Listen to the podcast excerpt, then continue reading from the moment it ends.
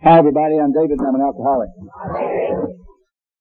Through God's grace, the steps of this program and the help of so many people such as yourselves, I've been kept sober since September 28, 1980 and I really have a lot of gratitude for that. When Johnny first called me and asked me to speak at the old timers reunion, I said, this must be an April Fool's joke, you know. I didn't feel like an old timer, but I'm really happy to be here and I'm, uh, really happy to be out in the, uh, in the West Texas Plains. I, am one of those people that really likes the West Texas Plains. I come through Amarillo from time to always drive out to Palo Duro Canyon and stand up on the rim of that canyon and look out in it and I always have the same thought. I wish I lived in this area, Canyon or Amarillo, and that's where I would go every morning if I lived here and do my morning meditation and just sit up there and watch the sun come up. It's really one of the great and beautiful sights of the world. I, uh, sorry I missed last night Miss Mary's talk. I hear it was wonderful. Um, I got involved in a trial back in uh, Dallas yesterday and we didn't finish till seven o'clock yesterday evening. Uh, which is another way of telling you that I'm a lawyer. I have a double affliction. I'm both an alcoholic and a lawyer. You know, when I, uh, when I first got to, uh, when I first got to AA, my ego was such that I really thought I was probably the first lawyer that had ever come to AA. And then I got here and found that there were a disgusting number of lawyers in AA. But as lawyers, we pretty well take it on the chin. I, you probably heard this story, but I'm going to tell it anyway. Uh, not long ago, the Dallas Bar Association, I'm from Dallas, got wind that the Southwestern Medical School there in Dallas was using lawyers in place of white rats for scientific experiments. The Bar Association became very concerned, so they sent a delegation out to inquire about it, and the head of research there says, yes, that's very true, we are. So there are several reasons for it.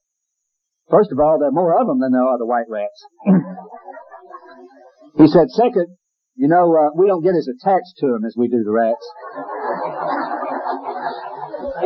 And he said the third reason is there's some things even rats won't do. Uh, people in AA know I'm a I'm in uh, a lawyer, so I hear all these lawyer stories. It reminded of another one. Two guys were up in a uh, hot air balloon. This happened over in Albuquerque. You know, in the fall they have that great hot air balloon festival, and there were a couple of people up in a hot air balloon. They got in a cloud bank, which is kind of rare for Albuquerque. And when they came out of the cloud bank, they realized they were lost and didn't know where they were. So they saw a man walking down on the ground, and one of them reached over the side and said, "Hey, down there, where are we?" The guy at the bottom looked up and said, "You're in a balloon." so the other fellow in the balloon turned around and said, "Who was that lawyer down there?"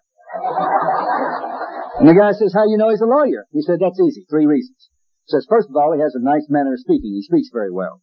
Secondly, he gave you a direct answer to your question. And third, you didn't learn a damn thing from anything he said.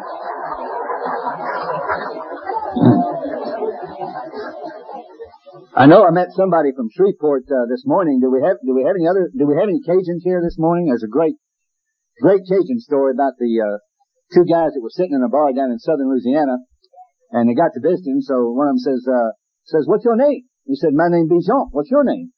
He said, "My name Bijon also." What's your last name? He said, my name is Jean-Paul Boudreau. What's your name? He said, my name is Jean-Paul Boudreau also. Where are you from? He said, I come from Houma down in Plaquemine Parish. He says, no kidding, I come from Houma in Plaquemine Parish also. How you spell, how you spell your name? So he pulled over a napkin, he wrote X, X, X. He said, that's how I spell my name, X, X, X. Jean-Paul Boudreau. How you spell your name?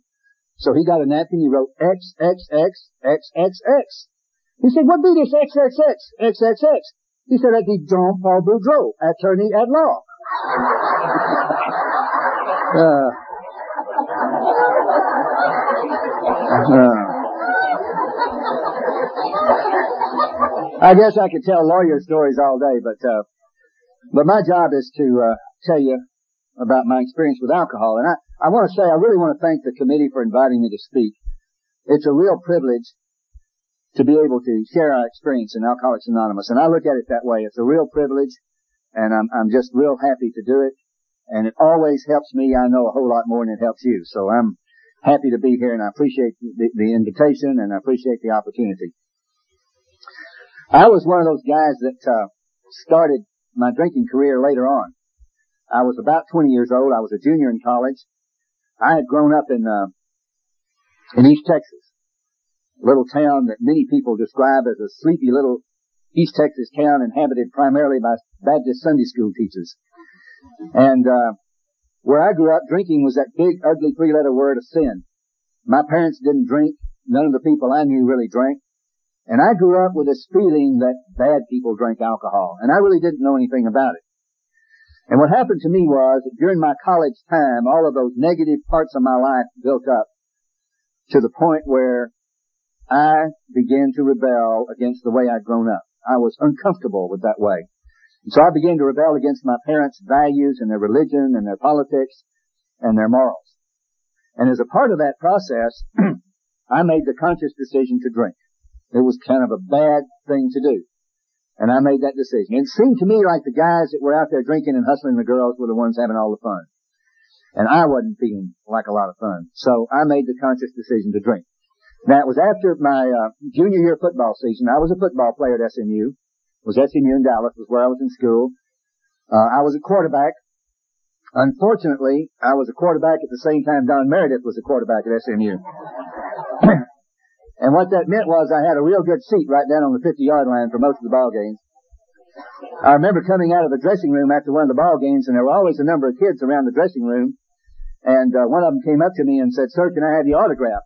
Uh, on the program, I said, oh son, you don't want my autograph. I'm just a rinky dink. He said, what's your name? I said, Musselwhite. And he said, boy, you sure are. I wanted to slap the kid right there. But it was after our junior year football season, and we had a big party after the season each year, and I made the decision I was going to drink. So I went to some of my friends that I knew did drink, because I didn't know anything about it, and I said, I'm going to drink at this party. But I don't know anything about it. What I, what I get? Well, how, how do I go about this? And they said, well, you may not like the taste of beer. Maybe you don't need to start on beer, and maybe you might not like scotch or bourbon because it has a lot of taste. Maybe, why don't you start with vodka? It doesn't have any taste, and you'll probably like vodka. And we suggest you mix it with orange juice. So I went to a liquor store that afternoon, and uh, the first time I'd ever been in a liquor store, and I said, I want, I want a fifth of vodka. He said, do you want 80 proof or 110 proof? I said, well, which one's stronger? He said, the 110 proof. I said, that's what I'll have. So I went to that party that night with my fifth of 110 proof vodka and my orange juice and my date, and I sat down at that table, and I mixed my first drink ever, and I drank it, and sure enough, I didn't taste anything, and to my surprise, I didn't feel anything. So I mixed another one and I drank it and I didn't taste anything and I didn't feel anything and so I drank another and another and another. Well, within 30 minutes there was only about an inch left in that fifth of 110 proof vodka. And I still hadn't felt anything. Then I made a fatal mistake. I asked my date to dance. And I got up and the room began to spin and before I knew it I was flat on my back, passed out, sick, throwing up all over myself. I totally missed my first drunk. I went straight from first drink to passed out, missed all the intervening fun, didn't feel bigger, taller, better looking than anybody, like I've heard you describe. I totally missed my first drunk. They hauled me home, put me in a shower, uh, tried to clean me up, got me in bed. And the next morning I woke up with a pounding headache, feeling terrible, stomach boiling acid, and I had two astounding thoughts when I think back on it. The first thought was, boy, that was really fun.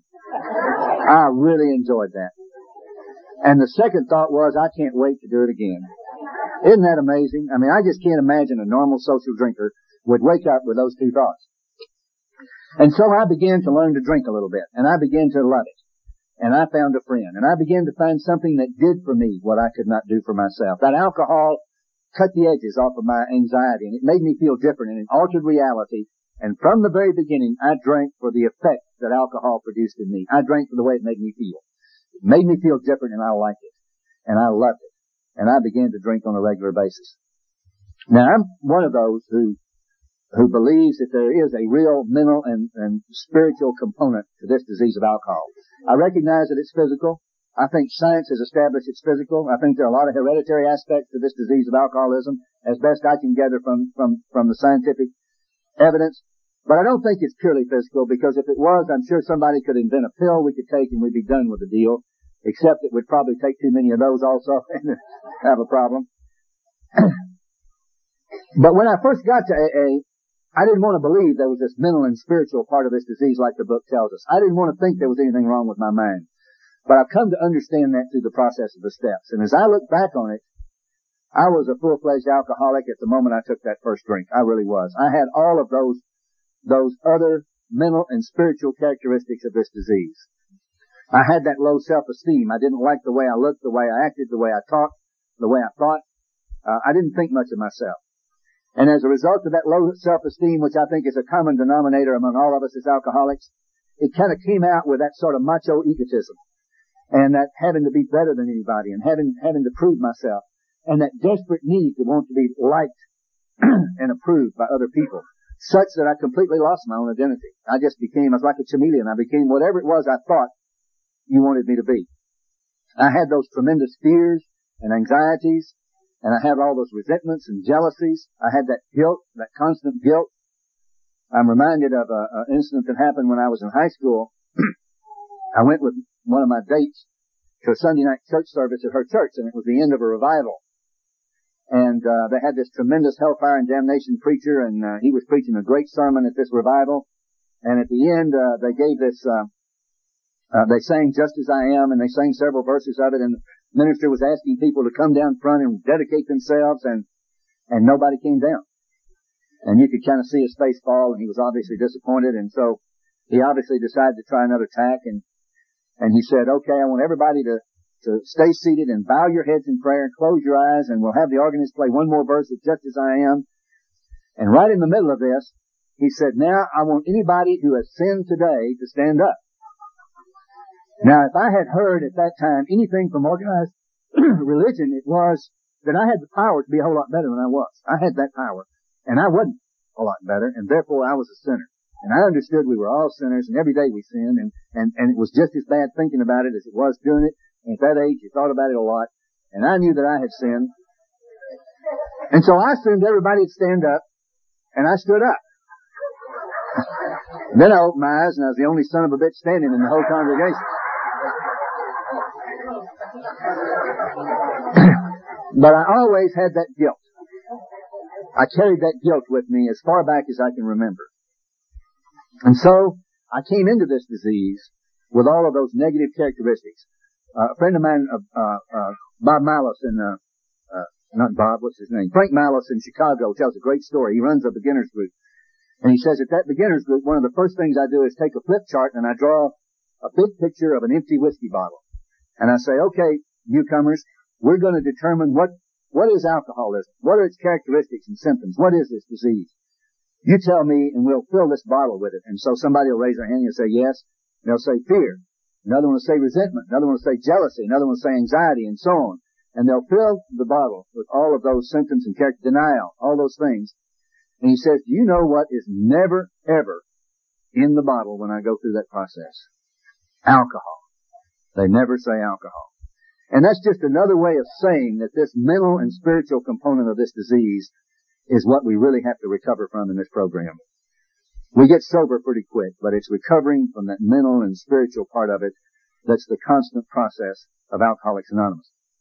Well, anyway, I had all of those negative characteristics when I took that first drink, and that's why that's why alcohol became such a good friend for me. Well, I set out on a drinking career. Alcohol, I think, helped me get through law school. I think it helped me make better grades. It's kind of like playing golf. Uh, you go out on a hangover and you keep your head real steady when you're swinging the golf club. And law school was kind of the same way. I could kind of, on a hangover, just sit right there. I mean, I didn't want to move. I didn't want to do anything. Just sit right there and read that book. And I think it helped me get through law school and it settled me down and I went on to become the greatest trial lawyer that ever lived. I was going to be the, I was going to be the next Clarence Darrow. I went down to Houston, went to work for a big law firm. And things were going pretty well, but unfortunately, as we all know, this disease of alcoholism is progressive. And over any given period of time, it always gets worse, never better. And mine began to progress. And the people who loved me around me, my wife at the time and others, began to complain about my drinking. Al-Anons are that way. They are not at fault. They seem to have been born that way. I, I think there must be some Al-Anons in the room here this morning. I, I can feel the vibrations a little bit. It's, usually I like to tease Al-Anons a little bit, tell a few Al-Anon, sto- Al-Anon stories like, uh, how many Al-Anons does it take to, uh, screw in a light bulb? None. They detach and let the bulb screw itself. Uh, but I'm not going to get on a roll on the Al-Anon jokes. I'm, kind of like the Al-Anon drinkers, you know. They're they take one, maybe two on a really festive occasion, and and then you offer them another, and they say, uh, "No, no, no, no, I'm beginning to feel it." it's what, it's what you're supposed to do, you know. I have a lot of gratitude for the Al-Anon program. I want to mention that, and uh, uh, I've attended a lot of Al-Anon meetings, and I still do. And I, I'm married to an alcoholic, a recovering alcoholic, and I'll talk about that a little bit later. And uh, most of my friends are alcoholics, and I feel I need Al-Anon just as much as I need AA, and I've got a lot of gratitude for that program as well. Uh, so please forgive my teasing a little bit. But anyway, those around me began to complain of, of, about my drinking, and of course what I thought was they had changed. Their attitude about my drinking had changed. I hadn't changed. I had that denial. I couldn't see that my drinking was progressing or that it was beginning to interfere uh, in my life in any way. I just shut that down, and I couldn't look at it. Now it was about this time I'd been practicing law for a few years down in Houston for Fulbright, Crooker, Freeman, Bates, and Jaworski, which was a big law firm, about 115 lawyers. I thought it was the biggest law firm in the world. Today there are about 450 lawyers. One of the things that was on my men list when I finally did it in the steps was I need to go back to Fulbright, Crooker, Freeman, Bates, and Jaworski and make amends for leaving them. My sponsor says, David, he says, you're supposed to make amends to people you've harmed. And I really think Fulbright Crooker has done very well without you. I mean, they're now 450 lawyers and they're making a lot of money. so, anyway, it was about this time that I took my first geographical cure. And that's another symptom for most of us in this disease, and we do it in a lot of different ways. It may not be a geographic move. But we move from house to house and wife from wife and relationship to relationship and car to car and all kinds of things because we want it more, better, and different and it's going to make us happy. If We just have that or be there or go there or do that job. We can be, we can be happy. Uh, we can find it. We're restless, irritable, and discontent as the doctor's opinion tells us in the book. And we just take a lot of quote geographic cures. And this was my first geographic cure. What happened was, I came into the office one morning, this big law firm, with a terrible hangover. And it was one of those hangovers that, uh, uh, you know, your head's just splitting and your stomach's upset and you're, you're spacey. You know, somebody says something to you and it takes about 45 seconds for it to register. And you're just a little slow in the conversation. And it was one of those kind of hangovers. And, uh, you have to know in this story that our office right, or right next door to one of the founding partners of Fulbright Crooker, Freeman, Bates, and Jaworski, who was old man John Crooker Sr. Uh, John Crooker Sr. at that time was about 80 years old. He still came to the office every day, seven days a week, 365 days a year. He was a, a Scotsman, about five feet one inches tall, and he was feisty and he cussed like a sailor.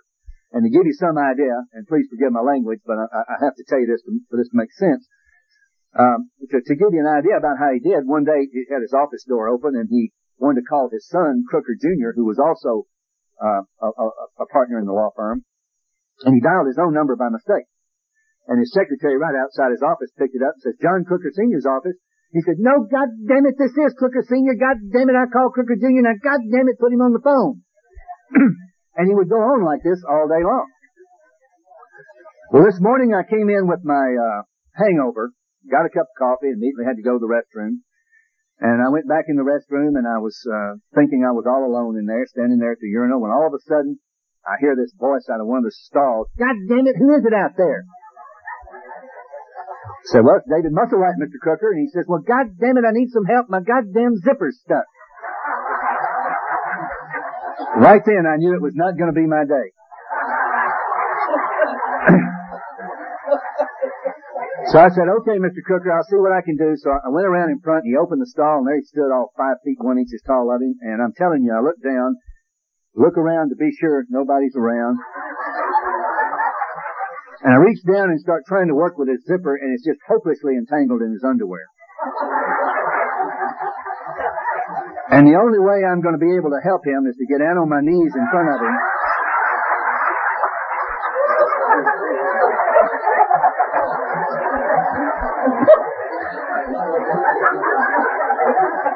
Now, let me tell you, I hadn't prayed in a long time, but I prayed then that nobody would come in, but they did. And it was right after that that I left Fulbright Crooker Freeman Basin Jaworski and moved up to Dallas and set up my own law office. It was right after that I did move. It didn't really result from that, but that really did happen. So I moved up to Dallas. And, uh, boy, I was going to knock them dead again. I was going to be the next Clarence Darrow of Dallas. And, uh, and I had a period there where I functioned pretty good. My, my alcoholism started progressing even more. Uh, it was a rowdy, wild, gregarious law practice. Uh, I thought any good trial lawyer was a very gregarious person. A part of the deal was you went to court and then you went and got drunk and you got up the next morning and went back to court and then you went and got drunk and got rid of the tension. And that's the way I thought you lived. And I began to do that more and more. And uh, but I but I was able to build a small law firm, and we became known as a young dynamic law firm in Dallas, and and we were beginning to grow, and we were up to about 15 lawyers. And then the things began to happen to me that happened to us with this alcoholism. The first thing is my drinking just continued to progress, and I couldn't see it because of that denial. I couldn't see that I was now anywhere I went ordering my drinks two and three at a time. I couldn't see that any time I had people over at my house, I mixed my drinks much stronger than I mixed anybody else's. I couldn't see that I was beginning to like to drink alone. I liked to just buy a, a pint or a half a pint of Weller's, which had become my drink of choice, and go around and drink that Weller's in water. God, I can still taste it sometime, you know, when I think about it. And I couldn't see, I couldn't see that I never went anywhere that didn't serve alcohol. One of my great discoveries in Alcoholics Anonymous is cafeterias. God, I hadn't been to a cafeteria in years. You know, I love cafeterias, but I wouldn't go because they didn't serve alcohol. I couldn't see all of these things. I couldn't see how it was beginning to impact my life. And what was happening was my life began to unravel. That law firm that I had founded ended up asking me to leave because of my drinking. I ended up broke, unable to make my house payment, unable to buy groceries for my family. And there were some brief rebounds during this period. Just as you read Bill's story in the beginning of the book, you see this, it's not a straight line. There's, we can claw our way back up for moments during this progression downward, but it's always a gradually decreasing wavy line downward. And that's the way it was with me. I would get broke. I couldn't pay the bills. I would scratch my way up, go get a job, put my head to the grindstone, work a while, and, and then I would lose it. I couldn't keep it. I couldn't hold it. All of my, my, I had tremendous problems in my marriage, long separation. I had my first child during this period of time and had to face that I was a failure as a father. I couldn't handle the responsibilities of a father. I was beginning to lose my friends and my financial life was in distress. In every area of my life, I was becoming a failure. In my marriage, morally, with my friends, financially, business. And I couldn't see it. And I couldn't see that alcohol was causing this. Now I finally reached my bottom in September 1980. And I don't know why I reached my bottom then. Things were bad, but they had been bad. And why I came to a realization to do something about my drinking that day, I can't explain except by God's grace. But I do know on that day, September 28, 1980, I woke up and had to have a drink. And I went and I poured myself a big iced tea glass of Weller's and a splash of water. And I sipped on that until I settled myself down. And then I went and sat in a chair in my living room and, and three thoughts clearly came in my mind. And I can't explain where they came from and why they came that day. And those three thoughts were, David, alcohol is the problem. You can't handle it. And you need help. And at that moment, I resolved to contact Alcoholics Anonymous. Now, I didn't know very much about Alcoholics Anonymous. In fact, I really knew nothing about it. And I'm one of those that had that mental picture of Alcoholics Anonymous as being a dark basement room with a single strand light bulb and a bunch of old men sitting around being very unhappy, uh, not drinking. By the way, I had to do a project in Argentina this last fall for three months, and I found an AA group that was just like that. I said, finally I found what AA is supposed to be. I mean, it met in a little church in a little dingy room and had a single strand light bulb and uh, there wasn't anybody there with less than 10 years sobriety, and they weren't real happy in that particular little group. And I'm telling, you, we finally livened it up a little bit, but uh, but that was my image of Alcoholics Anonymous. Uh, but I thought that's where you had to go. Somewhere I'd learned or heard or knew for some reason that AA was the place you went and where you were sentenced if you had a drinking problem. And it was a humiliating thought to me. It was an embarrassing thought to me. I thought that was the real bottom. having to go to AA. Now, I've got three college degrees, and it never occurred to me, never occurred to me that you could look in the phone book and find the telephone number for Alcoholics Anonymous. I assumed it was so anonymous it wouldn't be listed in the phone book. So I didn't call anybody that Sunday, but the amazing thing was I didn't drink the rest of that Sunday. Monday morning I contacted a friend of mine that I knew was in AA, and he said, come on over, let's talk, and I did. And I can remember going over to his office and the fear I felt. And the fear I felt was of never drinking again. I couldn't comprehend never drinking again. It just, it just, I just, I mean, it just terrified me. It terrified me. I couldn't understand how I would ever, and I told my friend that, I, I can't get through a trial again without having, being able to go drink in the evenings. I can't sit home with my family. I can't face that boredom without drinking in the evenings. I can't, I can't, uh, I can't ever take a vacation again because I can't get on an airplane and go anywhere and not drink. I can't do any of those things. And of course what he told me was, was the first real learning that I got in AA. He said, David, you don't have to worry about those things. We don't quit for a week or a month or a year. We just don't drink today. And all you got to do is just don't drink today. You don't have to worry about next week and that trial or the following week when you take that trip. Just today. One day at a time. And I grabbed hold of that one day at a time that first day and I've hung on to it ever since. And still my sobriety stacks up one day at a time. I don't even think about my birthdays coming up anymore. They just come up and surprise me. I'm so focused on that one day at a time because I'm one of those guys that didn't have the courage to quit for a week or a month or a year. I had never been able to do that. I'd waked up a lot of mornings with the resolve not to drink at least a day or two because I was feeling remorse and I knew I needed to do that to get things put back together and to get my family back in shape and off my back. But I was never able to do it. When five o'clock came, I just changed my mind. That's all. No big argument, no big mental process. I just changed my mind. I could not hold that resolve. So so I was one of those who had to hang on to that one day at a time. And now today, that one day at a time is living in the now. It's a much broader concept than just not drinking one day at a time. It's living in the now because when I get back into that past and those if onlys and what if, when I run into a guy and I see how well he's doing and he wasn't afflicted with this disease and he's so far ahead of where I, I think I ought to be, you know, I can get into that self-pity and the what ifs and the if onlys real quick. And when I get off in the future, one of two things happens to me. I either become grandiose and I project all of these fantastic things that are going to happen and set myself up for terrible disappointment, or I project the negative and I go into severe depression. I, you know, I can start thinking that uh, the world's coming to an end pretty quick. A good example of that happened uh, shortly after I was sober. One day, my wife, uh, I came home to eat dinner and we were having steak, and I sat down for that steak dinner, and my wife didn't put the ketchup bottle on the table. Now to tell you about my disease, let me tell you what happened. I said, well, she did that intentionally. The reason she did that is she knows I grew up in East Texas and she thinks it's kind of country to eat ketchup on steak. Therefore, that's a real put down. Probably all of my friends think I'm kind of hicky coming from East Texas. They probably all think the same way about me. And besides that, you know, this is going to affect our finances and they're going to go to hell. I'm probably going to have to go into bankruptcy next week. And that's just the way my thought processes work. So, living in the now has become one of the real principles of this program that I have to hold on to on a daily basis. Now, I went to my first meeting, and of course, it just, it just, it really made an impression on me. I was talking with someone before the meeting about that.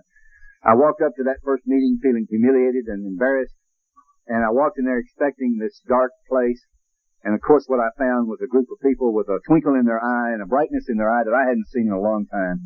And, and there were women there, which I didn't know, and there were young people there, which I didn't know. And it just made a tremendous impression on me. And I was one of those that had that instant feeling, I'm finally hit the right place. This is the place I'm supposed to be. Now, in those early days, I did have still a little of that egotism. And, uh, I remember it, uh, within about three or four days of being in the program, I attended a discussion meeting. And, uh, uh, by that time I thought I'd pretty well figured out this deal, being a lawyer, and I kind of needed to tell you about it. And when it came my time to talk, I talked for about 30 minutes and explained the whole program to you. And when I finished, this kid came up. Now this kid was dressed in a leather jacket. He had his shirt open down to his navel, and he had chains, and he was wearing an earring, and and he had those. Did I object to anybody dressing like that today? Had long hair, dressing that way today. But at that time, you know, I was coming from the downtown law firm, the pinstripe suit, designer tie, and I thought I was a little bit different place than he was. Anyway, this kid came up to me and said, "Sir, I just wanted to tell you, I really did enjoy what you meant to say in that meeting today."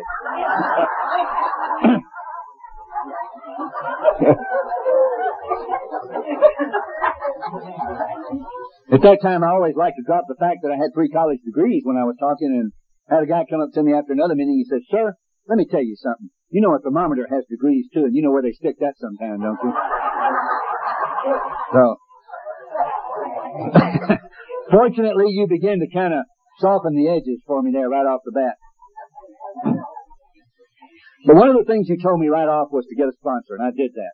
And I found a great sponsor, and I do have a great sponsor, and I know that many of you know my sponsor, Jerry Jones from Dallas. And Jerry's a wonderful sponsor. And uh, he told me a couple of things right off that saved me.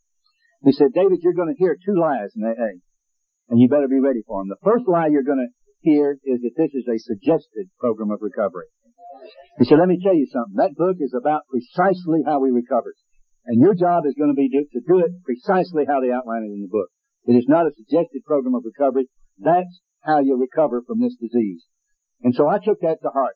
And from the very beginning, I was committed to work the steps like the book prescribed them, and that's what I attempted to do. And I'm grateful to Jerry for that advice. The other thing he told me was, the other lie, David, you're going to hear, it's like a cafeteria. You can go through the line and take what you want and leave what you don't like. He said every one of those steps is important. Every one of those steps you need, and it's not a cafeteria. You can't pick and choose between them. You need to do each one of them, and you need to do each one of them in the order they're written in the book. And so that's the program I followed, and I'm grateful for that today. Now, early on with Jerry, I faced the problem of God. I was a guy who, by that time, was severely agnostic. I was arrogantly agnostic. I was ridiculously agnostic. I had given up hopes on religion, and I thought anybody that had any spiritual thoughts or religious people were foolish and dumb and stupid. And I was one of those kind of drunks that like to get drunk in a bar and argue religion with you. And as a lawyer, I thought I could always ask the questions you couldn't answer, like how many angels can dance on the head of a pin, and really earth-shattering questions like that. And when I really focused on the fact that this solution is a spiritual solution, and there's a God part of this program, I didn't think I'd make it. I really didn't. I remember Jerry asking me one day, he said, uh, David, uh, do you believe in God? And I said, no. And he said, well, are you willing to believe in a power greater than yourself? And I said, no. Uh, he thought a minute. and He said, well, do you think that maybe, possibly, you could pretend that maybe there is? I said, I think I can do that. He said, great, that's step two. Let's go on to step three.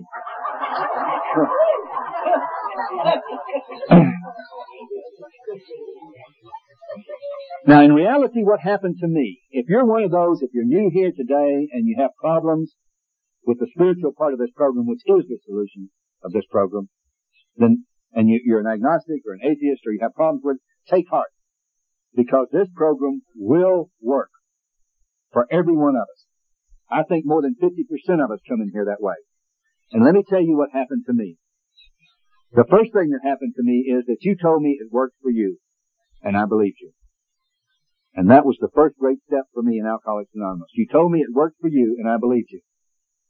I think that's the secret of AA. One alcoholic sharing one-on-one with another alcoholic. Because we believe each other when we wouldn't believe somebody else. And nobody else could have ever given me that hope but another alcoholic. But another alcoholic. And so when you told me it worked for you, I began to have some hope that it could work for me. The second thing you told me was I didn't have to understand it for it to work. God, what a burden off my shoulders. All of my life, I, I thought you couldn't buy into anything unless you could absolutely define it and map it out and answer all the questions and absolutely Maybe you could believe it and buy into it. I said, no, David. You don't have to understand it for it to work. It's like Jim Williams from Fort Worth says, when you know you don't know, that's when you know. And even the book tells us that. It says, as soon as we lay aside prejudice and express even a willingness to believe in a power greater than ourselves, we commence to get results even though we cannot define or comprehend that power, which is God. And so we don't have to understand it for it to work. And ultimately, I began to understand who am I to understand God anyway? And even today, I don't pretend to have a lot of understanding about God, but it works. And I believe it. And I accepted the fact that I didn't have to understand it for it to work. And the final thing you told me was, David, you've got to take action. This is a program of action. Faith without works is dead. And unless you do your part, it's not going to work. I'm reminded of a, an ethnic joke, but I'll tell it because my, my favorite Jewish person in Dallas, Dr. Jack R. told me this, uh, this story. He's Jewish. So I want to tell you the story about, uh, about my friend Aby, who looked up in the sky one day and he said, God, I don't understand it. I just can't understand what you're doing to me. I've been good all my life. I've been good to my family. I've been good to my children. And you've never let me win the lottery. And suddenly this big voice boomed out of the sky and said, Aby, for goodness sakes, meet me halfway. Buy a ticket.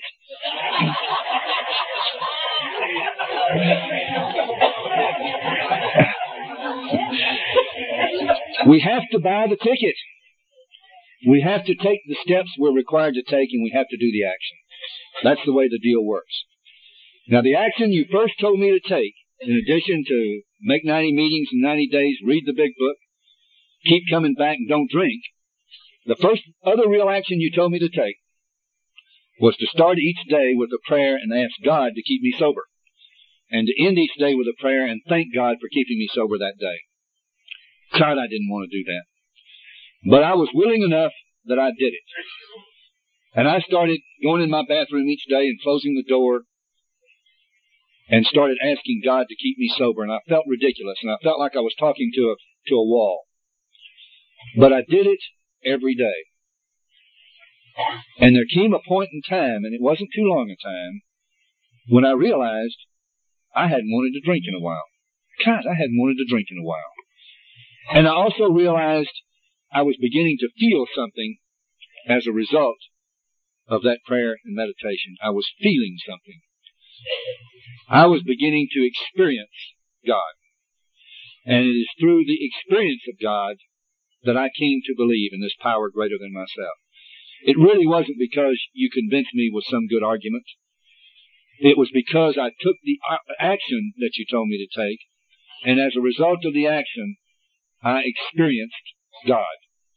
The big book tells us that the fundament, fundamental idea of God is deep down with each, in each one of us. It is only there that the great reality may be found, and that this spiritual life is not a theory. We have to live it. We have to experience it. And it's the experience of it that led me to believe in this power greater than myself. Well, I would like to tell you that uh, I gained this great spirituality came to believe in God and went off into the sunset to pursue the course of happy destiny, and everything was great.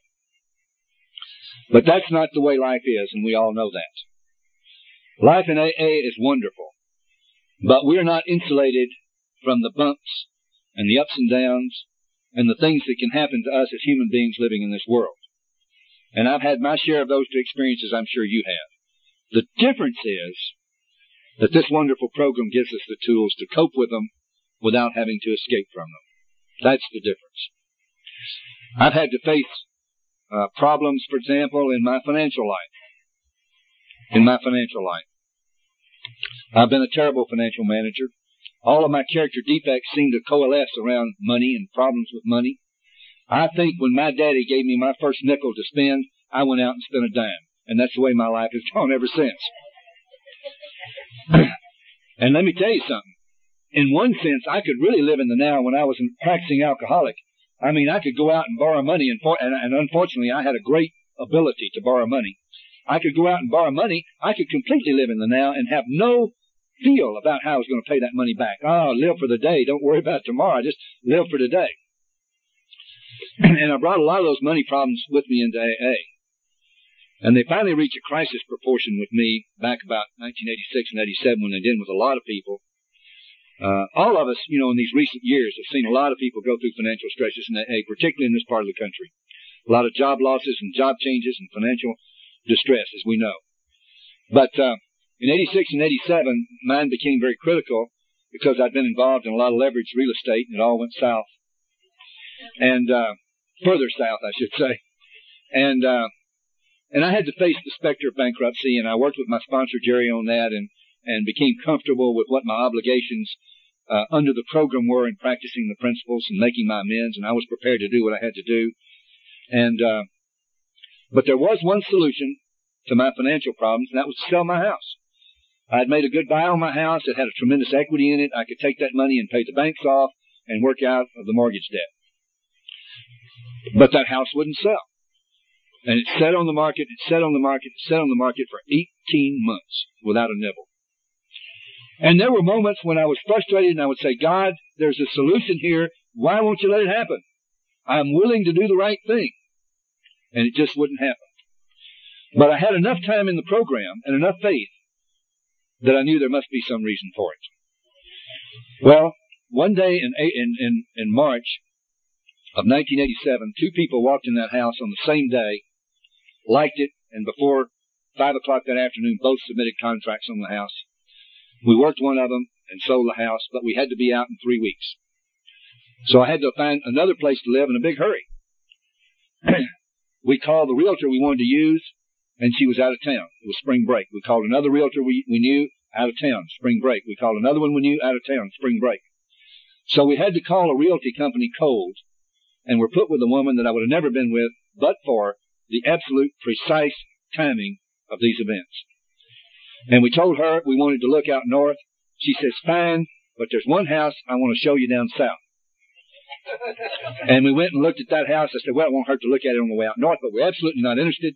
Walked in, looked at it. That's the house we bought. Would have never looked at that house, but for being with this particular realtor, who I wouldn't have been with, but for the precise timing of those events. We moved into that house. It then became a long way for me to get to an AA group. A real long way. And after I'd been there two or three months, I said, why isn't there an AA group in this area?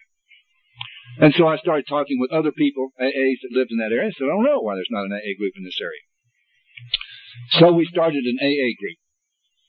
That's the Dallas Central group in Dallas. And I had an opportunity to be of real service in AA in that group. And that particular group serves a purpose in Dallas where there was a real need for the young people in AA. This group opened up its arms to the adolescents and the teenagers and the young college age kids. And we have hundreds of them that come to that group. And they participate on the steering committee and they chair meetings and some of those meetings are awful, I have to tell you, but they learn from it. And they experience their sobriety in that process. And it's been one of the greatest services I could have ever been called upon to perform. And I was driving one day and suddenly I understood. David, you thought you were solving a financial problem, and that wasn't what was going on at all. You were being put in a place where you could perform a service that it was your time to perform.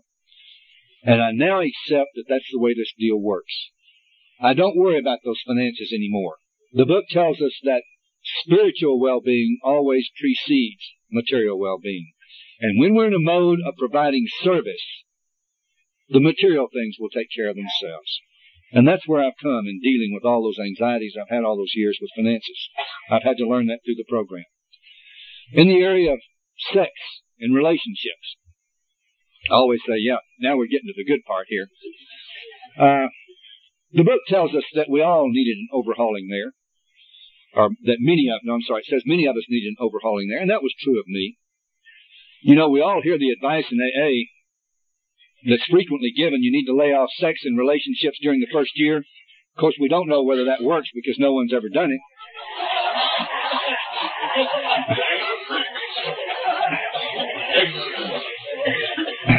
but I had my problems in that area too. And uh, I've had to go through a divorce in AA. And it was a painful process. And I'm very grateful for the tools of the program in getting through that divorce. And I had to face, in the process of that divorce, my own part in it my dishonesty, the resentments I brought into that relationship, my inability to communicate, particularly to communicate my feelings. And I had to deal with those. And I had to deal with the feelings of inadequacy and guilt and the sense of failure that goes with the breakup of a marriage. But the great message from this program is that we can get through those rifts in our life. And with everybody I've seen in the program, which gives me the faith to keep going through those problems, they've always gotten ultimately to a better place on the other side if they've kept the faith in the process. And that's happened with me. I was remarried uh, uh, January 1 last year. Uh, my wife Teresa is sorry she couldn't be here with me today and be with you today. She's a recovering alcoholic of six years of sobriety. We had an AA wedding. We wrote our own service and it was a wonderful wedding. Great story happened at that wedding. It was a small group. We had an AA meeting following the meet, the, the wedding, but there were some family members there who don't know much about the program. And one of them was Teresa's stepmother, who was drinking her, her little vodka tonic during the AA meeting. A week later, she called my wife and said, Oh, I've been telling all my friends about this AA wedding and going to this AA meeting. It's the first meeting I've ever gone to. It's great. Well, actually, it was the second meeting I've ever gone to. And Teresa said, Really? When was the first one? She said, Well, back in the early 1940s, there was this nice man, Bill, what's his name? Bill something or other that founded AA, came to our church and made a talk, and then he took us to an AA meeting after the, uh, after the talk. And I said, my God, here we are at this AA meeting at our wedding, and the only person drinking is the only person in the room that ever knew Bill Wilson.